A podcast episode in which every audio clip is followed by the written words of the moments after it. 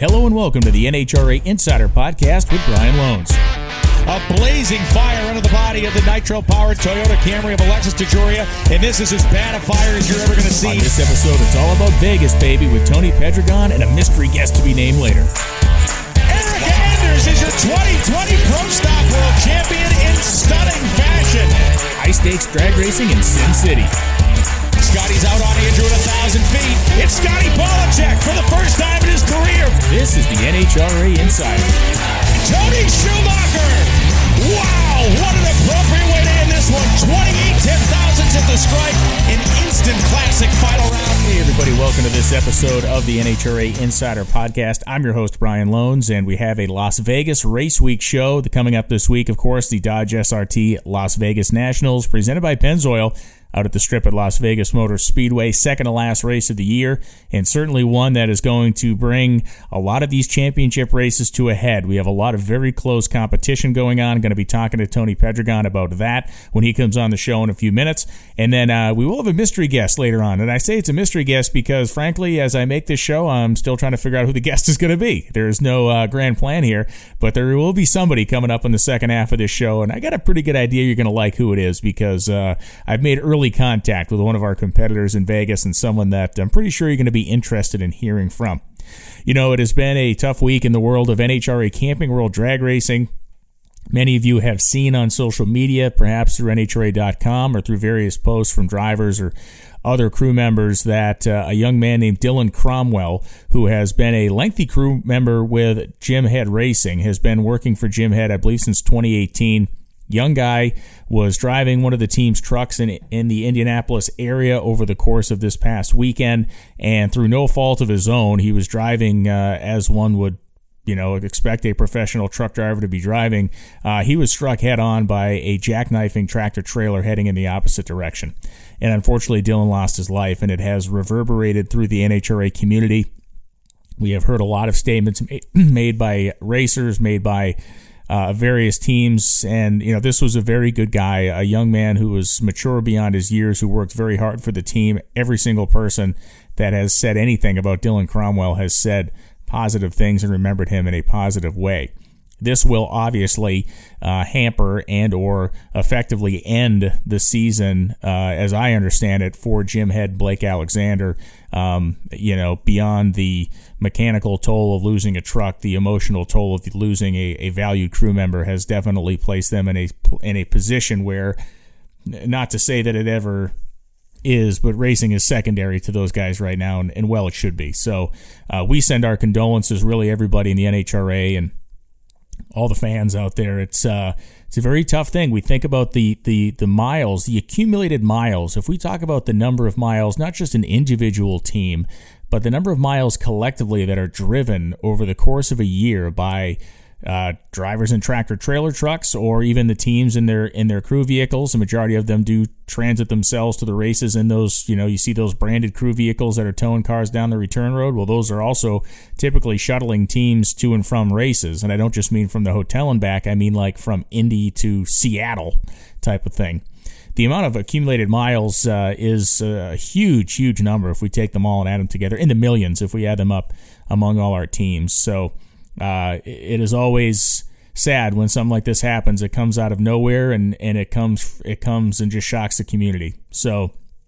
Uh, on that note, again, we send our condolences to the family of Dylan Cromwell, to Blake Alexander and Jim Head and their entire team. They lost uh, they lost a man that uh, they certainly felt as a brother, and uh, Dylan's family, of course, lost uh, lost more than that. So, um, if there is not much more we can say here um, other than that we're very sorry that it has happened and certainly very sorry for the entire community that has been dealing with it.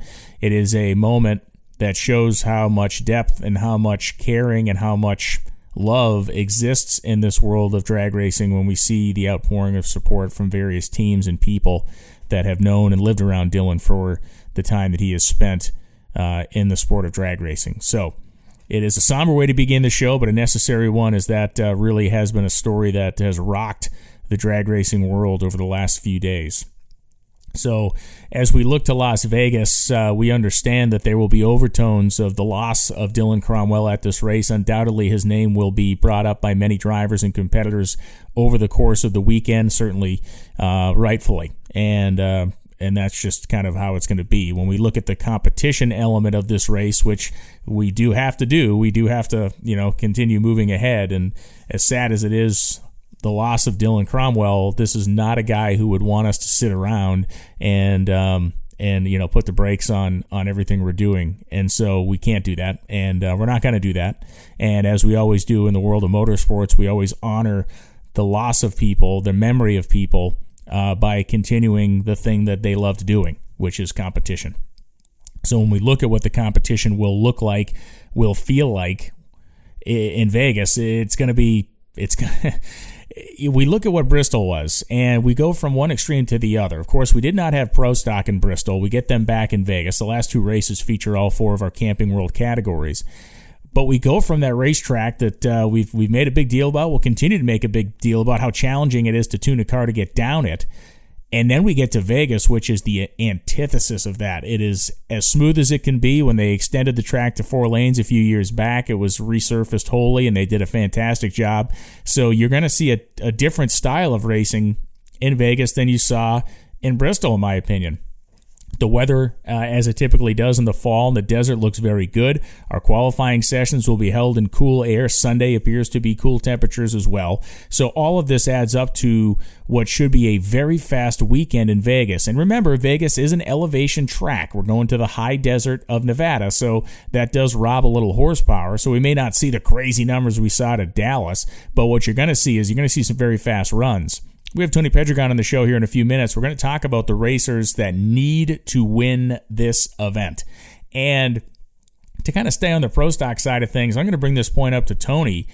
I feel like Greg Anderson needs to win it just as much as Erica Enders needs to win it. And it's an interesting thing when you're the points leader who does have a pretty decent cushion right now you're in coming into this racetrack with a woman who wins here almost at will. And so we're going to talk to Tony about that and a myriad of other topics as we look through our four Camping World categories. Uh, the Rookie of the Year battle, I want to talk about that with Tony as well between Dallas Glenn and Josh Hart. I mean, there are a bunch of candidates that have qualified for Rookie of the Year status, but when we really break it down, the two front runners are going to be Josh Hart and Dallas Glenn. Multiple race victories, multiple final rounds. One of the drivers made the playoffs. One of the drivers ran their respective full season. The other didn't. You know, we can go back and forth on this debate, and I believe that we will once we get on the phone with Tony here in a little while. So I think when we look at Las Vegas and what it represents, uh, it will represent a, a, high energy event. It's the Halloween weekend, of course, that we all know and love. The teams all get to dress up, and they will take full advantage of that on Saturday. And then the environment changes to a very serious tone on Sunday, where racers have to put the game face on and really try to get after it in order to either save a season, salvage a season, or potentially lock a season down. There is not a single championship that can be physically locked at Las Vegas. I, I say that if if anything if anything normal happens, nobody's locking a championship down in Vegas. If uh, you know, for example, somebody's car doesn't start in the first round, and and and Greg, let's say Erica's car doesn't start in the first round, and Greg Anderson goes and wins the race. Now we may be talking a different story, but following the logic chain, all these championships, all four of them, will go all the way down to Pomona unless, as I said, the wacky, weird craziness happens.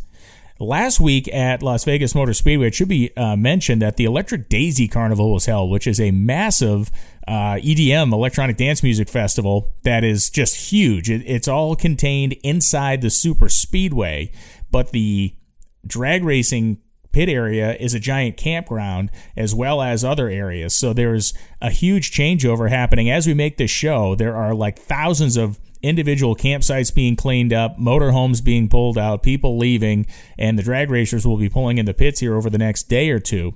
And it's an incredible kind of flip flop at this facility to go from putting on one of the largest uh, EDM events in the world to putting on this massive drag race, which will be happening this weekend with very little margin for error between.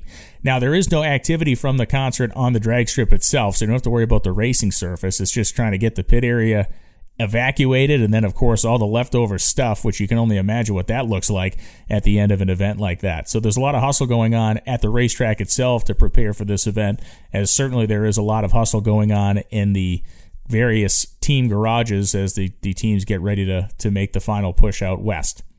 One thing I'm going to mention before I get Tony on the show there was an interesting thing going on in Pro Stock about a week ago where the Cuadra family took their cars to Elite Motorsports and dynoed their engines. Now, they did not replace their engines with Elite Motorsports engines. They tested the engines there to find that these engines are built by Frank Iaconio within very small, and I'm talking low single digit horsepower numbers to what Elite was putting out. So then they concentrated on the race cars themselves, made wholesale and very significant chassis changes. And from the rumor mill that I have heard, the Cuadra cars are running as good as the top level elite cars are running right now. And they were running in the 650s when they were in Tulsa. This is um, a potentially big development for when we get to Vegas because it, it, it we don't have we have 18 Pro Stock cars, maybe 19 on the sheet right now, which means there is going to be a bump spot, so you have to fight your way in. But when we look at those Cuadra cars, which have not performed really up to the level we've expected this year, if this trip to Elite Motorsports has done what they believe it has done, that thickens the plot for our championship contenders once again. And then we have to look at what the net effect of it is. There any sort of agreement in the background that hey, we helped you out here, so if it comes down to brass tacks, it's us versus you, or it's us over you. I mean, we're going to look at all this stuff. We'll be paying uh, Hawkeye attention to it, and we're going to start talking about some of those storylines right now. As I welcome our first guest onto the show, he is the analyst on our NHRA on Fox broadcast. He and I typically work in a small little room together. Him to my right, me on the left. He is Tony Pedregon, the NHRA on Fox analyst and two-time NHRA Nitro Funny Car World Champion. Tony. Tony, how you doing, man? Good. Good morning, Brian. The sun uh, finally came out here in Indy, and uh, it's a shame because we're both getting on a plane here in uh, about a day and a half. Yeah, luckily for us, it does appear we're going to have like fantastic weather out there in the desert, which is always a good thing in the fall. Uh, you know, you mentioned Indy, and one of the things I want to bring up before we get into some of the racing stuff. You live out there in Brownsburg. Obviously, it's been a very difficult couple of days since the uh, since the Dylan Cromwell accident. Yeah, Brian, that's uh, uh, you know quite the tragedy. You know, um, you and I have kids; they're a little y- younger, but uh, Dylan was young, way too young, and it's a very unfortunate uh, accident. And you know, of course, our warmest thoughts go out to his family in particular, and of course, uh, Jim Head and his whole racing team. Uh, I didn't know Dylan, but I, I I knew of him, and um, and it's it's an absolute shame. I know the weather has been very it's cooling off. It's been uh, raining over the last few days. I'm sure it was rain related. And you know when you talk about trucks that are going across the road i mean that's close to 80000 pounds. And um, you know there are a lot of drivers. I really don't know uh, the details nor do i want to speak on the details but um, i know that cars need and should have more respect for big rigs uh, you know going down the highway yeah, that's a fact. And you know, you've you've been a team owner. You've been in a situation where you know you're uh, you're you basically operating a small trucking company, right? I mean, you have these multiple rigs that you're sending out race to race. And I mentioned at the top of the show the accumulated miles that these trucks run over the course of a year. If we add up all the miles from all the teams, we'd be in the millions of accumulated miles for NHRA teams over the course of a year. Yeah, they really are. Um, and you know, I, I know that um, you know there was always. Uh, somewhat of a consultant uh, that all of the teams, you know, looked to. I know that uh, we paid a, a retainer for uh, just to go over, keep us updated on all the regulations, yeah. all the permits, and really all the safety, you know, that the drivers have to, um, you know, rely on yeah. to go down the road. But you know, CDL is, you know, is one of the requirements for, you know, a lot of the crew members so they can get in these rigs. You know, we need. Uh, you know, and it's usually a, a minimum of two, sure. uh, a two person function, you know, in a semi hauler to go down the road. Uh, or if you have one, you know, of course, he's going to take breaks. And, and, uh, you know, today with these, you know, I'm used to CHP and all the regulations, the DOT, you know, they're allowed X amount of time in the rig and they have to stop and rest. And, you know, it's just, it's just one of those things. I, I think, you know, a lot of us that have had teams, uh, you know, in my case in the past, you know, we've had some fender benders, but you know, never, you know, to this to this degree, and uh, it's it's just a horrible situation for any of those uh, that involved, and it does it impacts all of us. I mean, I think I we all feel, you know, for that family, for Dylan, and uh, for everyone involved. You bet. And uh, as I also mentioned, you know, this is not a guy that would want the uh, the music to stop because of uh, something the, of this nature happening to him. So we continue on. The series continues on. Obviously, uh, Blake Alexander and Jim Head will not be continuing with us to Vegas. They have certainly uh, larger things to handle. They're going to be, you know, with the family and everything else. So um, to, to your echo your point one last time, we're, we're, all thinking of this family. We're all thinking of Dylan and that team, and I'm sure his name will be coming up very frequently in Vegas.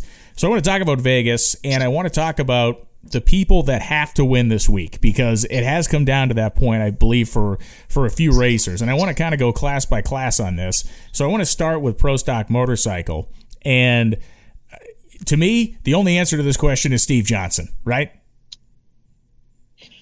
Yeah, well, I mean, Angelle has kind of quietly snuck into that conversation, and you know, right now, I, I think you know, not only does she have the momentum, but you know, she's she seems to have the performance, the consistency. She seems to have everything that it takes to make a run right at about this time, you know, with two races. I mean, it's it really comes down to the last race, but this weekend really is going to set the stage for those riders that are going to be battling. I mean, it it just seemed like it was going to be Steve. You know, I in fact I I threw a little money out there, Steve, not to put any pressure on you.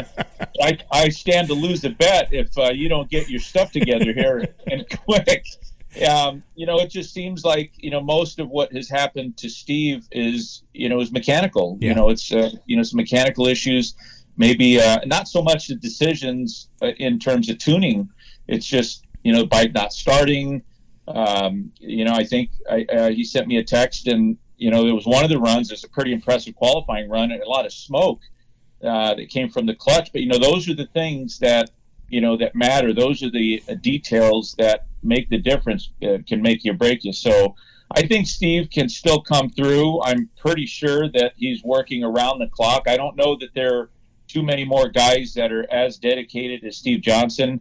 Um, and, and that's as, as short-handed as he is, you know. Yeah. So I think he does a great job, but I think it's time for him to focus, and and I hope that he has the necessary help to support him because when you look at, you know, of course, we don't need to tell anyone the resources that Vance and Hines has. Uh, yes. You know, they're they're a very professional team, very organized, uh, very resourceful, and they have a lot of depth, and they have as much talent as as a bike team uh, you're, going to see with these pro stock bikes. Um, and Matt Smith the same. He's proven it. I think um, I think it's going to be interesting to see if Matt can respond to what Angelle has done. But you know, I'm not going to count Steve Johnson out. I think his performance really speaks for itself, and if he can get it together, he's uh, he's going to go into that last race contesting. Yeah, and to me, the, the, the the big odds stacked against Johnson are a couple things. One, obviously, the bike has just. I mean, Bristol was a nightmare. There's no real way to sugarcoat it or get around it. It was the bike went down the racetrack. I think one time out of any attempt he made. Um, you know, they've gone back and and they're doing their best to regroup. I think there's a question of I think there's, you know, and to be brutally honest, there's a question of preparedness there. Can they prepare for Vegas? Can they figure out what the problems are? And then mentally, can they get around it? I think the second big thing he faces is the fact that he has no help. Angelle has help. She's got Eddie, who's still, you know, in it. She's got Andrew, who's going to go out there and be a blocker. He's ninth. He's he's way too far out to be a contender. And then you look at Matt, and Matt has Angie, who won the race last year, to, to do what he needs to do, and then he's he's also going to have Scotty Pollacheck there, another contending bike. But when push comes to shove, we know how this works. So Johnson really has no help. So if he's going to do it, he's going to have to go through everybody himself. And trust me, there's an element of me, not just to see you win a bet, because I lost a bet to the same guy you're going to lose your bet to probably. Uh, there's an element of me that wants to see him succeed in Vegas because it really does set up this epic potential three bike showdown in, in Pomona. But man, coming off of Bristol, I just got a real hard time seeing it. Yeah, you know, uh, Brian, you bring, you bring up a good point, and I really know what it's like to be in Steve's position. Uh, I would go back to 2009. You know, in 07, I won the championship. Cruz won in 08.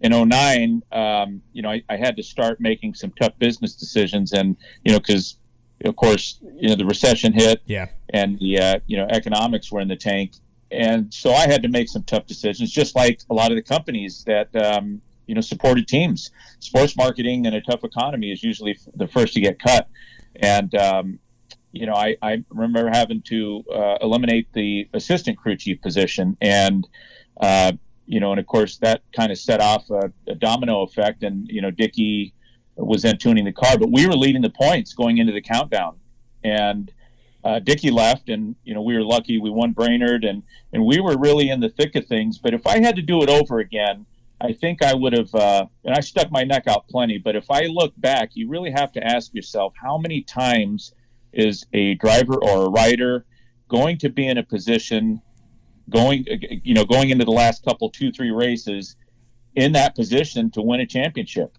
And when I look back on that, you know, I, I kind of think maybe I should have taken a, a loan out and bought a batch of clutch discs, you know. and yeah. I think about Steve and the situation yeah. he's in, and I've got to think that he has brought someone in that is familiar with these machines that can help him because he is still, even though he's, you know, he stumbled at the last race, and then you can go back to the race before that at Dallas. But you look at his performance before these mechanical issues really set in. He was the number one qualifier at Dallas very impressive first and second round, and then he couldn't answer the call. His bike wouldn't start. Yeah. Um, in the semifinals, so that's where the problems began. But you know, he's still he's just within a couple of rounds. So that that's really, I'm sure, something that Steve is is thinking about, pondering. I hope he's done it. I hope that he has brought some help in uh, to help them make a run at it because, I, I, you know, we we when's the last time we talked about Steve Johnson? Being in that conversation going into the last two races. Yeah, right? long time ago, very long time ago. Now we move to the pro stock car category. Uh, you know, I think the answer here. Now, this is actually to me. There's two people. I think Greg's going to win this race, and I think Erica's going to win this race. And Erica is is almost unbeatable at Vegas. She, of the last 14 events we've won run there, she's won seven of them, and I think she's won the last three in a row. And I just don't feel like Greg can give her an inch of ground, and I obviously she can't give Greg any more leash either.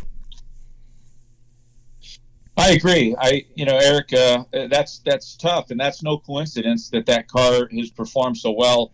You know, we're only going from 800 or 1800 to 2100 feet in elevation, so there's not a big swing in in in terms of tuning. Uh, there is some. They're still going to have to, you know, tune and play with timing and gearing, and you know, when you think about, you, you look at Greg, and I mean, it's just a few rounds, but uh, I I agree. I mean, I think that um, I think that Greg has to rise to the occasion. I mean, I, I think Erica um, has a little more momentum right now. I think she's she's coming off a holeshot loss, and you know, for the good drivers, I've noticed a pattern. It it doesn't happen two races in a row, not with the good ones. Um, and and so I and I we've seen the pattern from Erica when she's gotten beat on a holeshot. Uh, she remembers that, and but she's she's able to deal with it. I think she understands the pressure, and I think it's just going to be one of those classic battles, you know, between the two of them. And I think what's going to be interesting to see is is how you know Greg has to race, you know, his teammates Dallas and Kyle. We've talked about team racing in the past, and you know, there's a conflict of interest when you have different sponsors. When you have one team owner that controls everything, well, that's when it can get a little muddy. But in the case of, of Greg and, and KB and, and and maybe even the elite cars, you know, you have other interests. You have other uh, sponsors and other people that are flipping the bill, and some of them may not want to hear about, you know, uh, one car blocking for the other. So I, I think it seems to be a little bit cleaner in pro stock. I mean, I hope that ultimately it's settled maybe in the semifinal or final round with Greg and Erica going toe to toe. Yeah, me too. And I think if we look at the way that the you know the two armies stack up, I think what the, the interesting kind of wrinkle that I brought up at the beginning of the show is one, you got Bo Butner back in the seat this weekend, so so Elite's going to have effectively every single one of their available cars on the racetrack, which is typically what they do at this time of the year to maximize you know their potential championship chances. And then I mentioned the fact that the Cuadras took that trip out there uh, to Oklahoma, had their stuff dynoed. It all it, it, it dynoed within minuscule amounts of power between them and the the Elite engine, so they know they got good power. And then they spent like days on the race car getting the chassis squared away. And in my mind, I don't necessarily see that whole thing happening unless Elite felt like they they wanted to almost deputize the Cuadras. I mean, it, it benefits them to some degree, right? It benefits them to some degree to have a strong running Cuadra family because who knows? Maybe the maybe the Cuadras are able to step up and knock out a, a, a KB car, just like happened to Jason Line last year. Yeah, and those guys are dangerous because they're so good off the starting line, Yeah. so they can they can potential. I mean, all these guys they cut it pretty close. I mean, they they leave at a high RPM. The car reacts. You know, they're they're they're dumping a clutch. I mean, just the the uh, physics of a pro stock car. They will get off the starting line, but there's no denying the ability and the talent of the Cuadras. But you know, if you go back and you talk about cars and, and guys that have run good at Vegas. I mean, Matt Hartford's one of them. The McGahas seem to be picking up, and Yeah. you know, these are guys. These are um, these are sole entities that do not care Right. about KB and Elite. So I, I think that's going to be pretty interesting. I think some other drivers and some other teams are going to play a role in the outcome of this pro stock.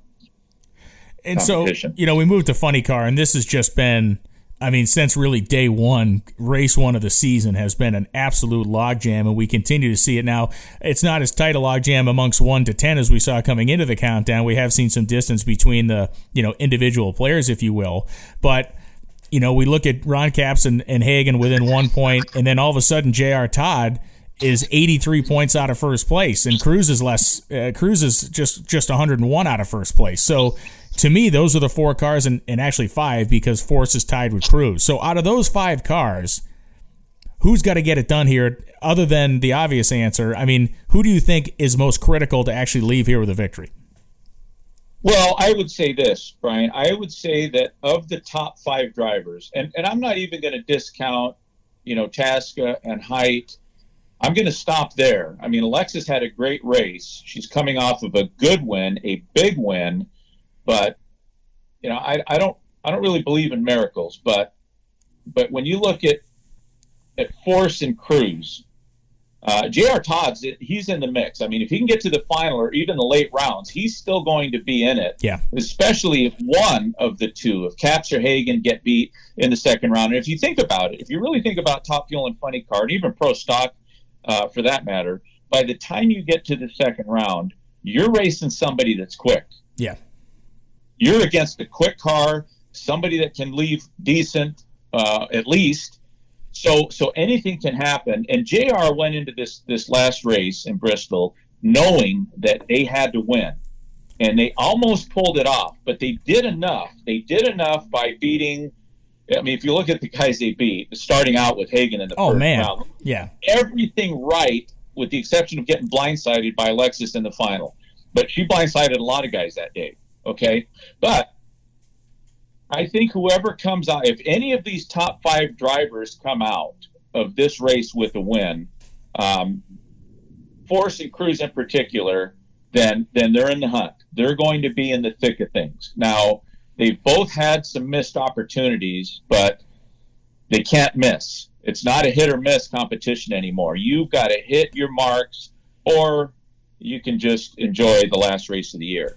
You know, you Um, you and I talked about um, at Bristol. We talked about it was 15 cars or whatever, or I think we ended up yeah 15 funny cars or whatnot.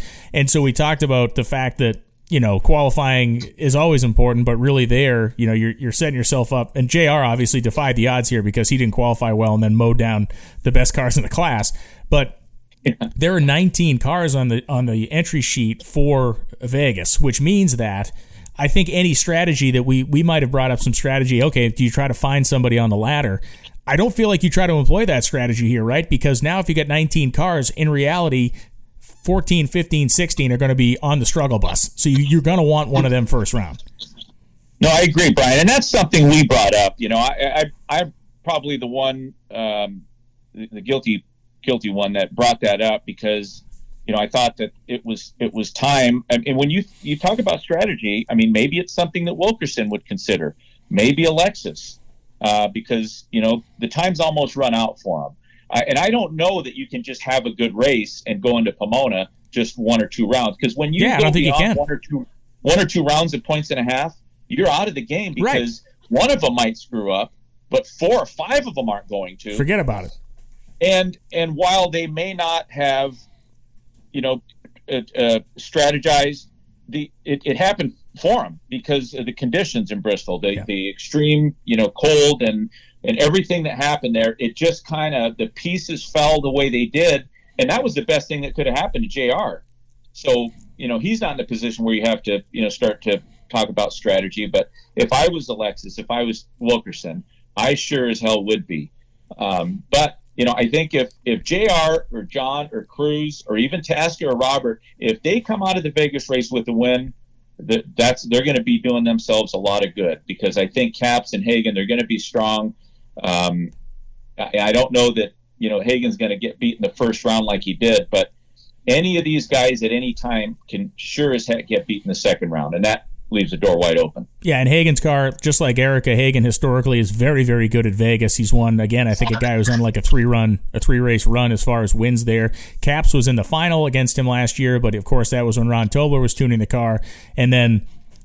Um, in terms of in terms of who's tuning Capps' car now, when we look at, at Guido and John Medlen, they had a tough race in Vegas last year. They went out very early, and that ended their uh, their shot at a championship. So I think that you know we look at strength on strength here. I think Guido and uh, Guido and Medlen have something to prove to themselves that they can that they can be good at Vegas, and I think on the other side of things, Dickie just needs to keep up the momentum. So yeah, to your point, it's going to be great and highly unpredictable, and I think it's going to be you know the qualifying thing is going to be really fun to watch. And to your point, you know we, we mentioned this this potential strategy of trying to find somebody on the ladder, and you bring it up to some people like oh, and then you get fans calling us idiots. Well, then I sent you that I sent you that clip. Which I should I should broadcast it on this show. I sent you the clip from the '86 uh, U.S. Nationals, which was a very late season race in '86. There was only two events post post Indy, and I sent you that clip of Connie Kalitta and Don Garlits where Kalitta's like, yeah, of course I tried to qualify and, and, catch him. I only have these two races left to get him.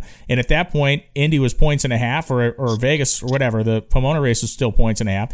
And so he's like, yeah, I, am trying to get him on the ladder to get him because if I just run two good races, I'm never going to catch him. And it's like, if those guys were doing it freaking 30 years, 40 years ago now, like stop telling us we're morons. This has been going on for four decades.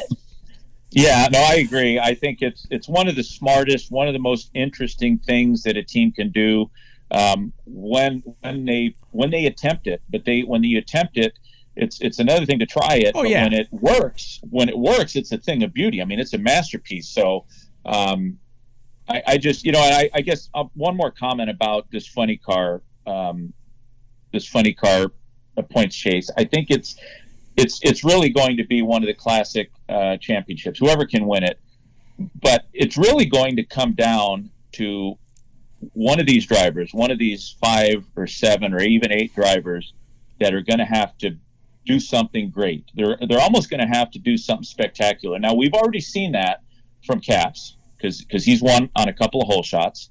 Got, got beat on a hole shot, but the trick is to win more of them than you lose.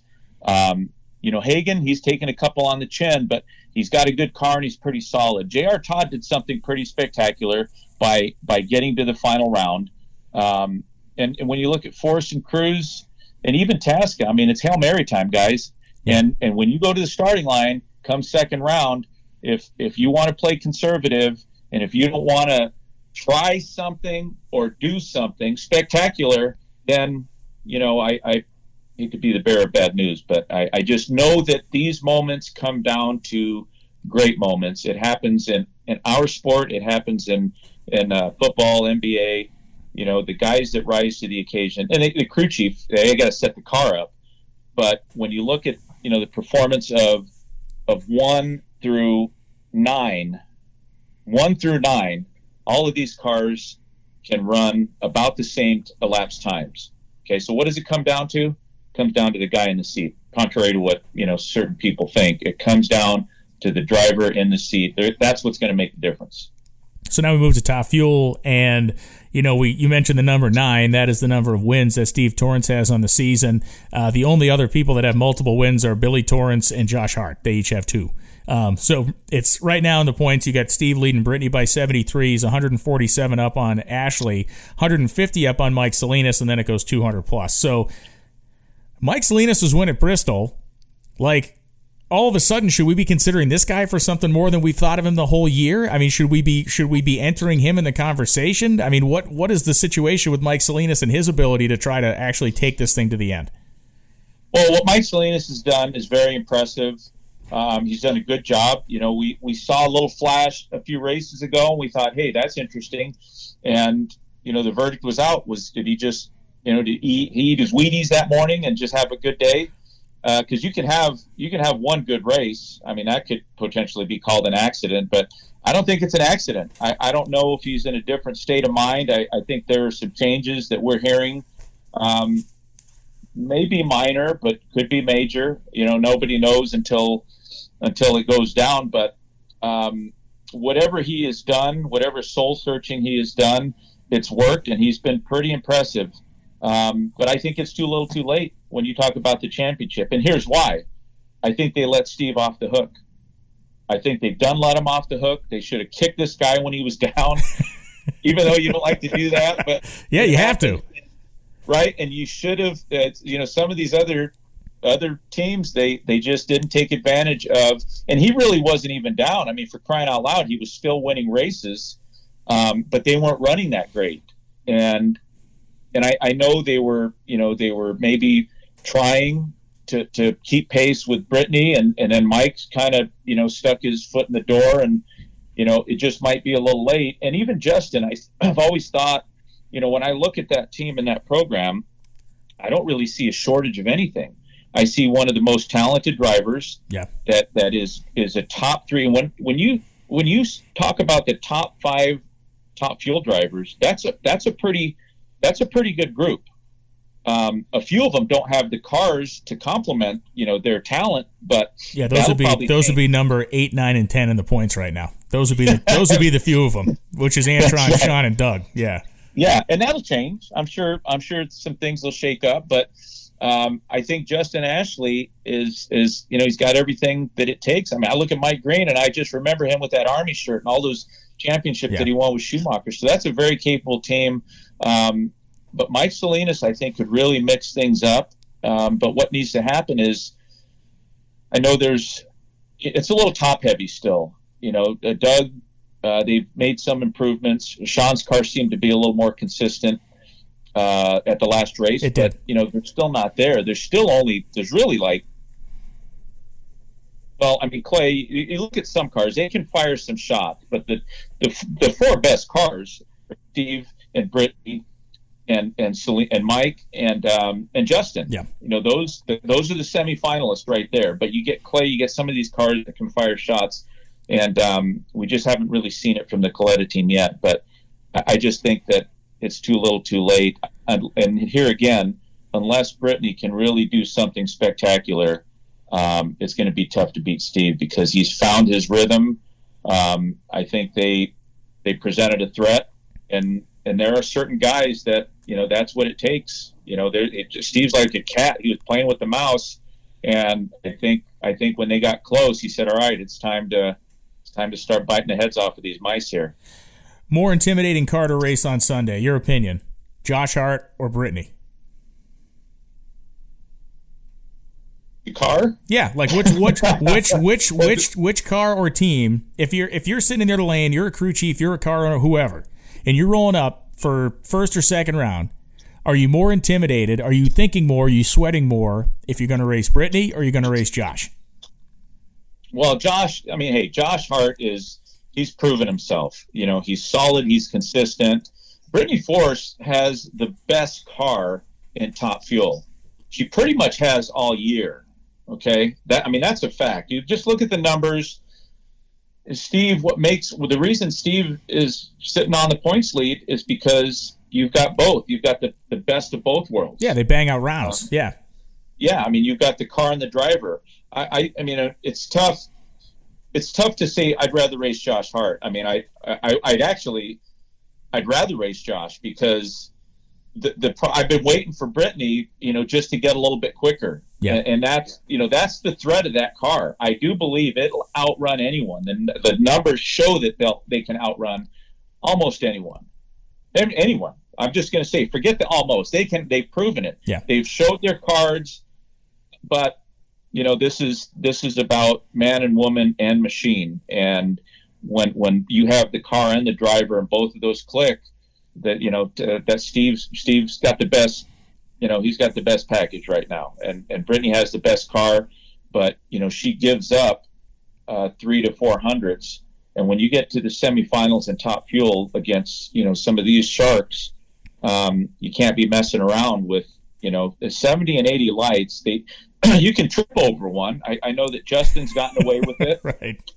He's gotten away with it once or twice, but the majority of the time, these guys are pretty solid. And that's, you know, if you just go back, you look at the record, that's where Brittany has lost um, a lot of races and maybe too many races at this stage. But, but she's still a threat because if she can pick it up a little bit and that car continues to run uh, the way that it has, then uh, she's only a couple rounds out. So it's it's gonna it's you know, don't leave your seat. You're going to want to keep an eye on that one. Your opinion, and I realize the math is the math is what it is on this, but your opinion, even if if Brittany goes to the final against Steve, they race in the final and Steve wins, which would put him 93 ahead. Would you pretty much stick a fork in it at that point? No, no, because really, okay, because things happen to these cars, you know, and and and I I just remember when you're in the seat when you're going down the track you know things are just like everything is physics are suspended. I mean because you hope the call will make it down the track. And yeah. you know we haven't really seen a lot of explosions from steve but the, the little bit that we that we have seen we've seen recently you know so you really got to hold your breath. You're only holding your breath for four seconds but it's a good four seconds. And when you know when there's so much on the line um, it, it just takes one cowboy to fire a shot at Steve Torrence in round number two, and Brittany Force to go to the final because she can easily go to the final. Yes. We know that. Yeah. Right. Yeah. No, that's a well, that's a that's a great point. Like you said, it's yeah, so, uh, you know it is. D- despite how good they are, anybody can stub their toe at any moment out here. We've seen it. Uh, one last question I have for you before I let you go. Uh, Tony Sh- uh, Schumacher announcing that he's coming back full time in Top Fuel next year pretty neat announcement, I think. And, and obviously, he has a lot of hardcore fans that have been wanting him to be back. And we saw what he was capable of, even running that short schedule in 2020 and picking up a win. I think it thickens the plot even deeper in Top Fuel. And, and when you look at our really our top 11 cars this year, because Josh Hart, because he ran the short season, you know, didn't uh, didn't make the top 10. But now you're really going to look at 12 cars that are really very good. They're going to try to be fighting for 10 spots, which is what this whole thing's supposed to be about. I think there's a lot of good things that are coming. Um, you know, the announcement of Tony coming back, I think it's great. Um, you know, Tony. Tony is a very accomplished driver. He's very solid. He can compete with any of these good drivers that we've had conversations about. Um, you know, look for Doug Kalitta to be in the thick of things, but to, so will Tony Schumacher. And and and it seems it seems that Todd Okuhara may be tuning that car, but I see a better car, a better program with Tony in the seat. I'm not taking anything away from from Leah, but I think that Tony contributes in a way that very few can contribute to a team. Uh, and the reason for that is is you know you do you start the car up, you do a burnout, you back up. Um, there's only so much that a driver is going to influence with one of these machines, but those little things that a driver can do consistently and and respond to and react to those are the little things that that make the difference you know between winning and losing. I, we you and I can go down the list of, of a lot of a lot of the outcomes of these races that could have gone the other way. Oh sure. And Tony Schumacher is just one of those impact drivers that that falls on the other side of it. He is going to be responsible for this car being more consistent. And and when you have a driver that can be more consistent in the car, that helps the tuner. The tuner can then focus and eliminate a few things that he has to work around. And you know, Todd Okuhara is a, a he's a talent. I mean, a lot of people forget he. You know, he could have potentially had a, a funny car championship. You yes. know, when Beckman switched from a, a dragster to a funny car, he had the best car uh, Beckman hadn't evolved into the driver that he would eventually be, and he lost a lot of close races. He got beat on a couple of hole shots. One I'll never forget uh, by Force, and you know, of course Force did that to a lot of guys. But I just I'll never forget that car making a run for the championship, and Okuhara was tuning it. And I think he's very talented. Um, uh, as a top fuel tuner. He's very accomplished. I just look for that to be a better program. And of course, you know the Tony Stewart news. That's that's going to be great. But make no mistake about it, when Tony races Leah, I'm going to get a bag of M&Ms and some popcorn, and I'm going to sit back and I'm going to enjoy that one just like you are. Oh, absolutely. I think there is, um, you know, unsaid and and uh, you know unassumed. There is definitely a seek and destroy element to this effort from Don Schumacher Racing, and no one will ever convince me otherwise. And I think it's uh, again it's going to be one of those kind of hidden elements of next year. Hey, man, thanks for all the insight. Thanks for your opinion, and I will see you in just a couple days out at the Strip at Las Vegas Motor Speedway. I think. Um, you know, I think it's a great thing when we really know that we're not going to be busting out any championship trophies until we get back to Pomona. So it always makes this race double the fun. Good weather, full fields. It's going to be a good one. Thanks very much, Tony. See you, Brian. So, a great chat with Tony Pedregon. And the first thing you're going to notice is that this sounds different than when I was chatting with Tony Pedregon. And a crazy thing has happened where I live in Massachusetts, where we have had a massive, uh, a couple of storms come through, or maybe one massive storm over the last day or so. Uh, it has uh, destroyed the electrical grid in our area. So I'm recording this in the complete darkness of my basement uh, to try to put it together to get it out uh, this week. So, um, Bobby Bode was slated to be the second guest of the show. He is not going to be appearing on the show because, frankly, Nobody else is appearing on this but me. I'm doing what I can to try to find an internet signal to actually send this to get it posted. So, uh, kind of a weird deal. If you know anybody that lives in the New England area, you know that there's been a massive storm that's come through and kind of knocked out all kinds of electrical to the especially in the eastern, the northeastern kind of coastal region, it's been smashed pretty hard. So I apologize for the shorter show than normal this week, uh, but this is the best you're going to get because this is the best I got. I'm standing here in complete darkness recording this, and um, well, welcome to my life. So there you go. If you're listening this week, Vegas is going to be a great race. I can't wait to get out of where I am right now because it is pitch black and there is no hope of electricity tomorrow. So it's going to be awesome. I'll figure that out when I get home. Thanks for listening to the NHRA Insider Insider podcast. I'm Brian Lohnes, standing and talking to you in the pitch darkness. Thanks for listening.